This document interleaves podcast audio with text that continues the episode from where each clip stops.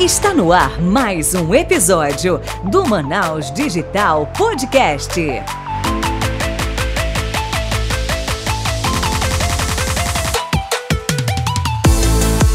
Fala Manaus Digital, Léo David aqui para o primeiro episódio da terceira temporada 2022 do Manaus Digital Podcast. Estamos aqui para quem pensava que a gente estava dormindo, a gente acordou, papai. Tiramos umas férias aí necessárias e quem está comigo hoje aqui para tocar esse barco é a Michelle Guimarães. Fala aí, Michelle. Fala, Manaus Digital. Sejam muito bem-vindos à terceira temporada. Terceira, né, Léo? Exatamente. Terceira temporada do primeiro, maior, melhor e agora mais premiado podcast de empreendedorismo da região norte.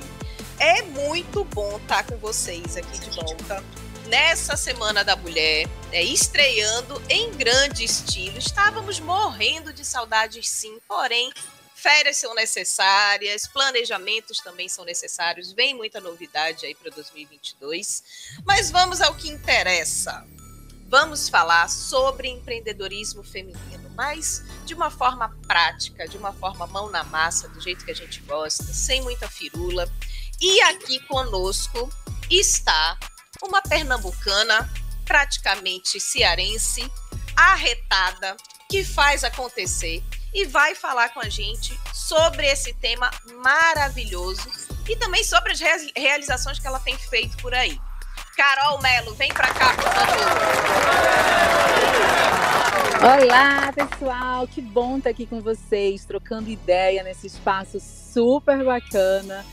E falar de empreendedorismo feminino é sempre um prazer muito grande, né? Tem muito trabalho para ser feito, a mulherada precisa realmente estar mais engajada e a gente tem feito aí algumas ações e algumas atividades e esperamos com isso transformar esse cenário hoje que o Brasil encontra. Mas olha só, Carolzinha, primeira pergunta que a gente faz aqui no podcast é a seguinte, qual é, Léo? A pergunta é: quem é Carol Melo na fila do pão? Olha, eu vou te falar que eu já estive lá atrás nessa fila e hoje eu tenho orgulho de dizer que na fila do pão eu sou prioridade. Sou prioridade da minha vida, do meu trabalho, sou prioridade nas minhas relações. E nessa fila aí, eu vou te falar, né, assim, tá colhendo muitos frutos, pegando pão quentinho. Boa, boa. É isso aí, a gente já demorou, a gente já cansou, né, de estar tanto tempo em pé nessa fila, a gente precisa fazer as coisas acontecerem, então... Agora não, agora eu tô chegando cedo na padaria, viu, Léo? Mas aí, Carol, vamos lá. Como é que você começou, né, profissionalmente? Como é que você começou a empreender? Bora inspirar essa mulherada, porque essa tua história, ela é maravilhosa, é um exemplo fantástico. Mas conta aí, como é que surgiu toda essa questão de empreendedorismo na tua vida?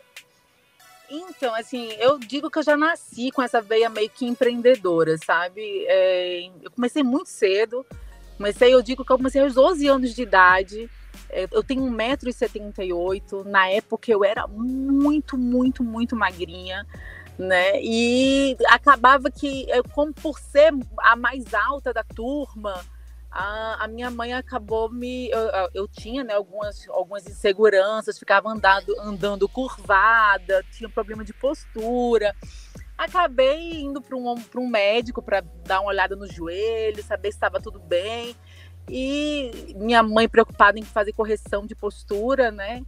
O médico acabou sugerindo, o ortopedista acabou sugerindo que me colocasse numa escola de modelo. Olha! E aí, é... né? E aí nessa brincadeira de fazer uma aula de passarela, de aprender a ser modelo, eu acabei descobrindo autoestima, acabei descobrindo valores aonde eu achava que era feio, né? Por ser muito alta, por ser muito magra. E acabei trabalhando muito cedo, acabei fazendo alguns trabalhos como modelo muito cedo. E essa história de ganhar dinheiro muito cedo acaba despertando a gente para uma série de desafios, né? Você não quer parar. Então, muito cedo eu acabei me juntando com outros modelos, a gente arrendou a agência de modelo que a gente trabalhava, fizemos... Fizeram um golpe, de tomamos de assalto, né? Acabamos administrando aí essa agência. E depois eu acabei me envolvendo com o meu marido, né? Sou casada até hoje, tenho 23 anos de casada, mas eu casei aos 19 anos e aí eu fui viver, né? Eu acabar trabalhando com o meu marido. Nessa história de trabalhar com o marido, a gente que é muito nova e ainda mulher, a gente passa por uma série de novos desafios e de dificuldades. Uma delas é você se impor, mostrar que você tem ali uma certa experiência, que você quer fazer as coisas acontecerem. É meio que também controlar um pouco ali a imperatividade, né? Fazer as coisas assim de forma muito impetuosa, porque o jovem sempre é um pouco mais destemido e tal. E até você conquistar o seu espaço, ganhar respeito, deixar de ser vista apenas como uma adolescente que é esposa do dono da empresa. Sim. Então, isso tudo levou um tempo, né? E eu acabei tendo que realmente correr muito para para construir essa minha credibilidade. Então, fui fazer cursos, tinha que me impor, me vestir de forma mais séria nas reuniões que eu participava, de negociação. E eu encontrei todo esse apoio no associativismo. Logo me encontrei aqui na Associação dos Jovens Empresários, comecei a trocar experiência com uma turma de jovens que viviam as mesmas problemáticas, né, que eu, e a gente acabou assim, eu acabei vendo que dentro daquele grupo eu tinha o respeito, eu tinha o meu valor e eu acabava me sentindo mais segura também ao sair dentro desse grupo. O associativismo me mostrou a importância da conexão, dos relacionamentos, do networking, de você poder não ser uma voz isolada, mas você lutar por aquilo que acredita de uma forma coletiva e colaborativa. Enfim, foi um processo super bacana, conquistando aí a presidência da Associação dos Jovens Empresários de Fortaleza. Quando acabou meu mandato, fui para a Confederação Nacional de Jovens. Foi lá onde eu conheci a Michelle, inclusive. Yes. Né? Tivemos lá uma passagem na Confederação, onde eu assumi a diretoria de eventos primeiro, depois a diretoria de relações internacionais. E acabei assumindo também a presidência do Sul de Jovens Empresários. Então, foi uma experiência muito bacana, enriquecedora. Assim, você ser líder já é difícil, e você ser líder de líderes, né? Assim, porque dentro da confederação e da própria associação, éramos todos líderes dos nossos negócios, de outros movimentos que acabavam vindo compor uma diretoria com a gente. Então, a gente aprende muito, aprende a respeitar, aprende a ouvir, aprende a entender onde é que está a dor do outro para a gente poder construir algo de forma a fazer com que todos cresçam dentro daquele processo. Entende que todo esse trabalho associativista e que ele não é remunerado, né? Ele te dá ganhos, te dá ganhos enormes e que eles duram por muito tempo, né? É um crescimento que vai te acompanhar aí a muitíssimo longo prazo. Então, foi uma experiência incrível.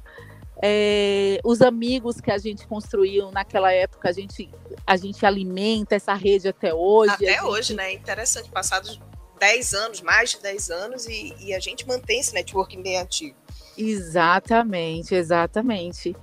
E aí, depois de uma boa temporada, né, alimentando a rede, conversando e trocando ideia, a gente percebeu uma demanda de se criar um Conselho Nacional de Mulheres Empreendedoras e Inspiradoras.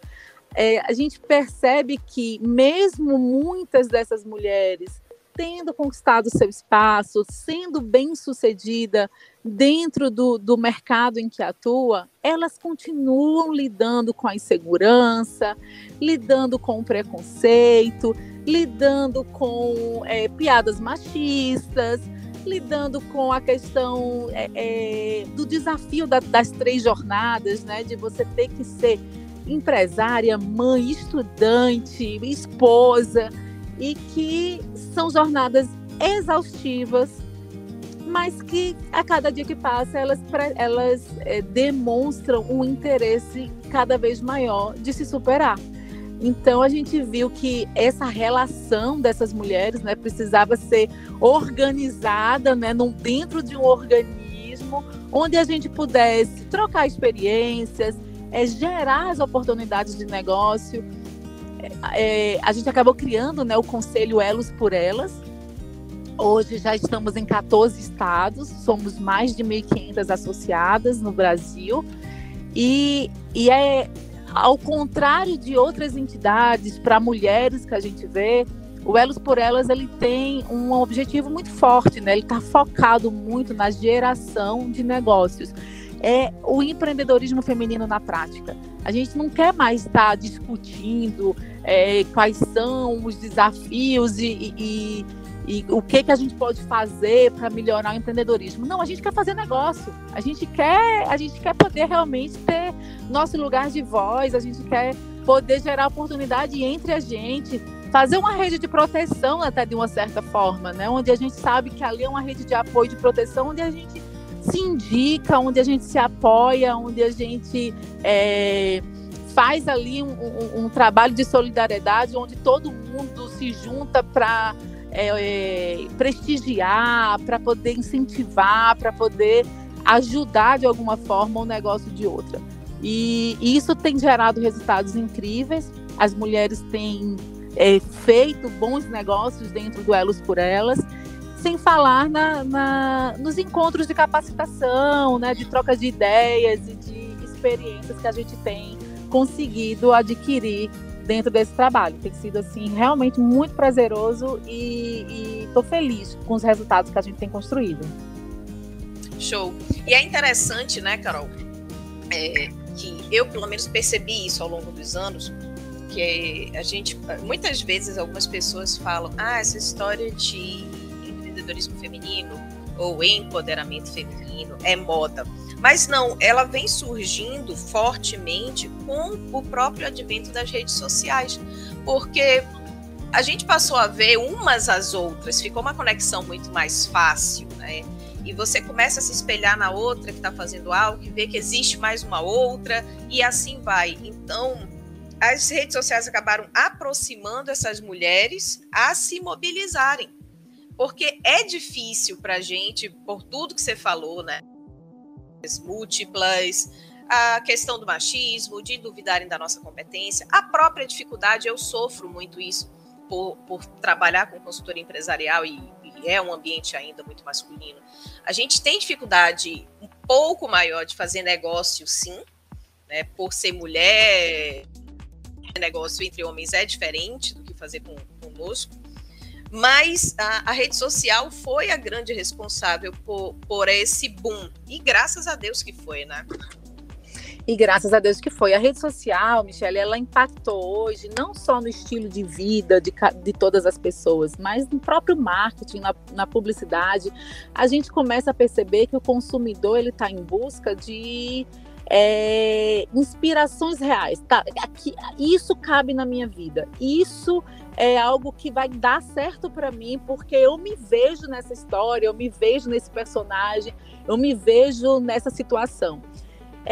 Isso tanto facilitou muito para as mulheres, porque a gente acabou quebrando aí alguns estigmas, né? Não tinha que ser só aquelas mulheres simplesmente impecáveis, perfeitas, lindas o dia todo. A gente começou a entrar numa brincadeira mais de 24/7, né? Assim, 24 horas, 7 dias por semana, e a gente tem que estar pronta para todas as ocasiões, porque é isso mesmo, a nossa vida são de diversas jornadas diárias. E a história de eu preciso estar mais confortável, eu preciso estar mais segura, começou a estar menos insegura com os padrões, né, que a sociedade colocava, né, entregava para a gente. A gente começou a quebrar esses padrões, começamos a reconstruir estilos de vida, começamos a fazer, assim, dessa brincadeira toda de rede social. A gente começou a aproximar, a gente começou a perceber os valores da marca e isso começou a ser mais importante do que qualquer outra embalagem, né, que a gente pode chamar assim. Então, isso tudo tem impactado diretamente no mercado, principalmente feminino, e no empreendedorismo feminino, né? As mulheres começaram a serem mais atuantes, inclusive, a partir das redes sociais, para apresentar o seu negócio, sua capacidade, sua habilidade, e isso tem sido muito interessante de poder observar. Verdade. Tem uma pergunta. Léo, diga. Quando vocês ouvem direto essa pergunta, né? Tipo, beleza, quando vocês falam empreendedorismo feminino, qual a diferença de falar empreendedorismo e empreendedorismo feminino? Eu sei que existe essa diferença, eu só estou falando assim de um modo que quem esteja nos escutando entenda que não, é exatamente como a Michelle falou, não é só uma moda. Então, assim, na visão de vocês, por que é importante destacar essa fala de empreendedorismo feminino? Você quer falar ou eu posso falar, Michelle? Pode falar, você é a convidada, meu amor. Léo, é o seguinte, de acordo com os dados do Sebrae, hoje a gente tem 45% de mulheres chefes de família.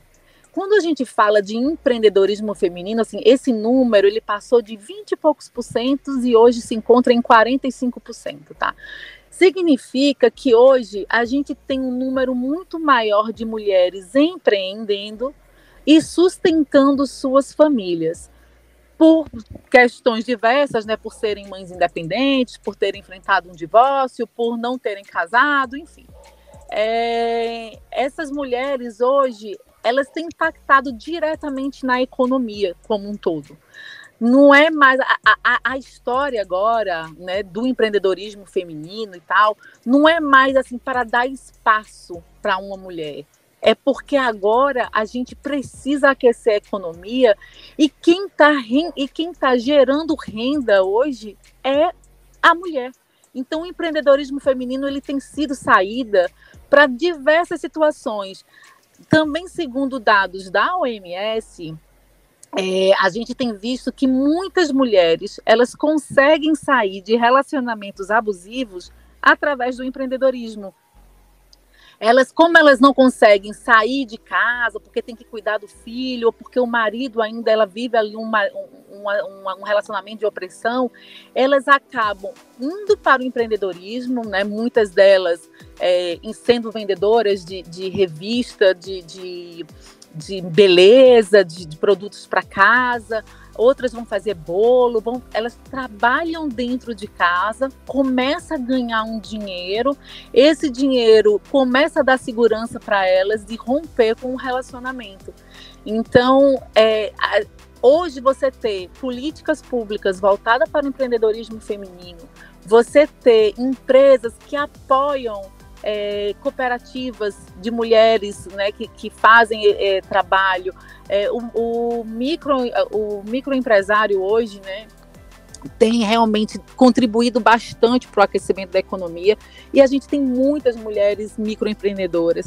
Então, falar de empreendedorismo feminino é falar mais do que de uma causa social, é falar de aquecimento de economia hoje. Uou! É isso mesmo. Tem a pesquisa GEM, é uma pesquisa que monitora o empreendedorismo no mundo. Ela já afirmou que, pelo menos no Brasil, 40% mulheres são chefes de família, né? Acho que Carol também falou um pouco disso. Então, empreendedorismo feminino, as pessoas confundem muito, né? Reunir um monte de mulher para fazer o quê? Para justamente a mulher ela se encoraja mais vendo exemplos. Infelizmente, muitas mulheres, apesar de todo o seu potencial, ela tem uma certa insegurança, muitas vezes. Mas quando você mostra alguém perto dela que realizou algo, ela passa a acreditar mais que aquilo é possível. Então, reunir mulheres para falar de empreendedorismo é fortificar essa mulher para que ela possa avançar. Exatamente, exatamente.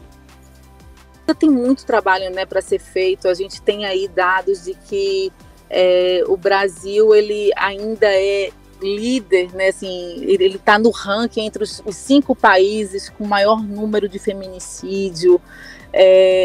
Ainda existe muita batalha, né, muito desafio para essa mulher hoje conquistar um espaço. A gente acha que tem, a gente é incrível, né, quando a gente ouve homem dizer que não, a mulher hoje já é tudo igual, homem e mulher é tudo igual, já ganha igual. Não é a verdade. A mulher hoje ela é mais passiva, né, de demissão, mais passiva de abuso, de assédio. Então, a cultura, tem muita empresa ainda que ainda não enxerga essa cultura, né, de todo mundo é igual. Ainda tem ali muito preconceito mascarado em falta oportunidade, falta lugar, falta não é porque a pessoa, sabe, assim, é muita desculpa ainda mascarando a verdade do cenário hoje da mulher dentro do Brasil.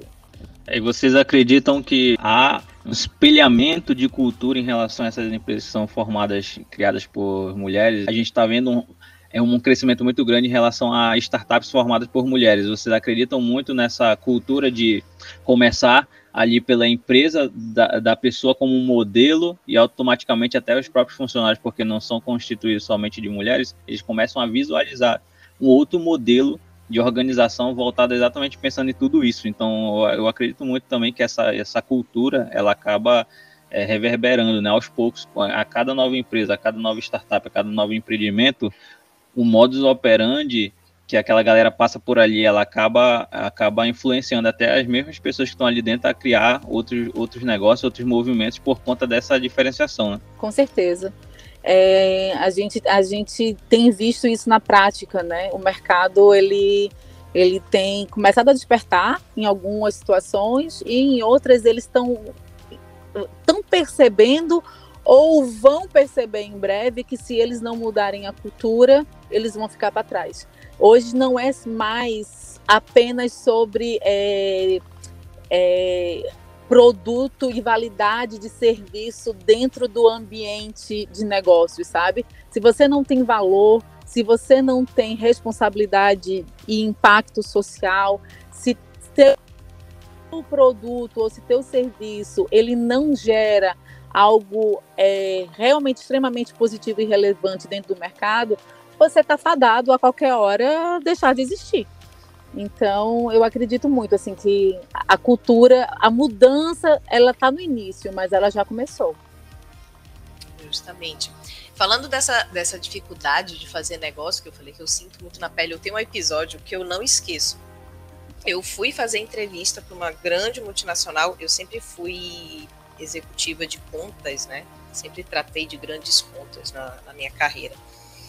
E aí eu estava em São Paulo, na época, e o entrevistador, que era um dos diretores da empresa, falou: você tem todas as qualificações, é super competente, super preparada, mas você tem um fator impeditivo, porque a forma que a gente faz negócio, fecha contrato com os nossos clientes é diferente. E eu sabia o que ele queria dizer. Então, eu não tive a vaga, não fui contratada, porque geralmente grandes contratos, como eu sempre tive em mãos, contratos milionários, são feitos em locais, né, como locais de entretenimento adulto, pega o estrangeiro, leva o estrangeiro para dar uma volta, e a mulher não poderia fazer isso. Muito comum, e esse episódio me marcou demais, e até hoje eu sinto uma certa dificuldade, tem um bloqueio quando você vai falar com um diretor de uma empresa, um presidente, como aqui no Polo Industrial de Manaus, tem um certo bloqueio, eles se sentem ainda um pouco menos à vontade de falar com a gente, mulher, do que se fosse um homem. Isso a gente é uma realidade não só do norte, né? Eu acredito que seja do Brasil inteiro. Para você ter uma ideia, nós tivemos em Recife há pouco tempo, né, o Conselho Elos por Elas, e a gente marcou uma visita numa determinada empresa lá para conhecer, fazer uma visita técnica mesmo, conhecer. E essa empresa, ela utilizando um canal, né, que era um homem, para poder fazer a marcação para a gente. Essa pessoa que fez a marcação era marido de uma das meninas do grupo.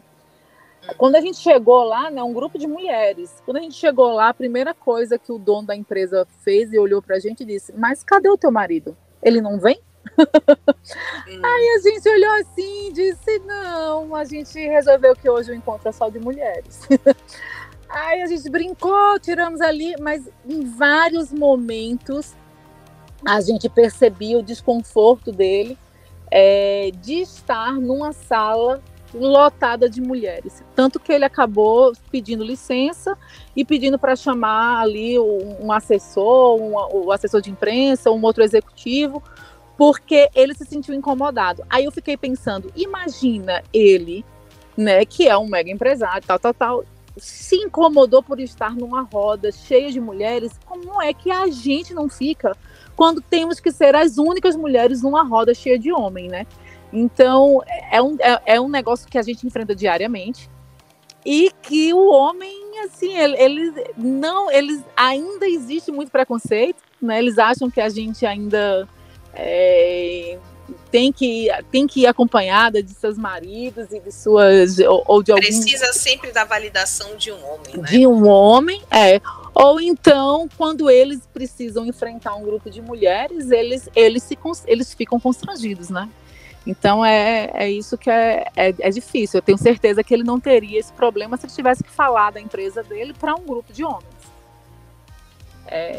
São coisas que a gente tem que lidar. Faz parte do desafio. E a gente está ficando... graças a Deus, Michelle, a gente vive tanto essa situação que a gente está ficando calejada, a gente já não se importa mais com determinadas situações, mas eu fico pensando que ainda tem muita mulher iniciando sua jornada e que ela vai ter que passar por tudo que a gente passou. Então, o que a gente puder fazer para melhorar, deixar esse ambiente menos hostil, deixar esse ambiente mais acolhedor e mais receptivo, né? A gente precisa fazer esse trabalho. Justamente. E 2022, quais são os planos do Elos por Elas? Vamos lá, começamos... Estados para 2022, a nossa meta é finalizar o ano com mais de 5.000 associadas, ter aí uma representação em mais estados, né? Se a gente conseguisse chegar ali aos 20 estados, a gente ficaria bem feliz. Além disso, fazer com que essas mulheres, nesse ano, elas tenham experiências e encontros que possam realmente produzir um resultado positivo, tanto pessoalmente como profissionalmente, para que a gente possa fechar 2022 com a maturidade de uma entidade nova. Assim, a gente é uma entidade nova, mas a gente quer fechar com a maturidade de uma entidade já fortalecida, e que a gente possa celebrar em dezembro muitos negócios gerados dentro dessa rede. Esse é o nosso maior objetivo para 2022, e uma das coisas que vale a pena ressaltar é que o Elos por Elas, ela possui hoje uma diretoria de governança, e nós já estamos iniciando uma associação com todas as normas de compliance, anticorrupção, de alinhamento de ética, de regras e normas, para que todas as nossas diretoras e conselheiras tenham uma visão de governança que a gente espera que seja exemplo para o Brasil. Legal.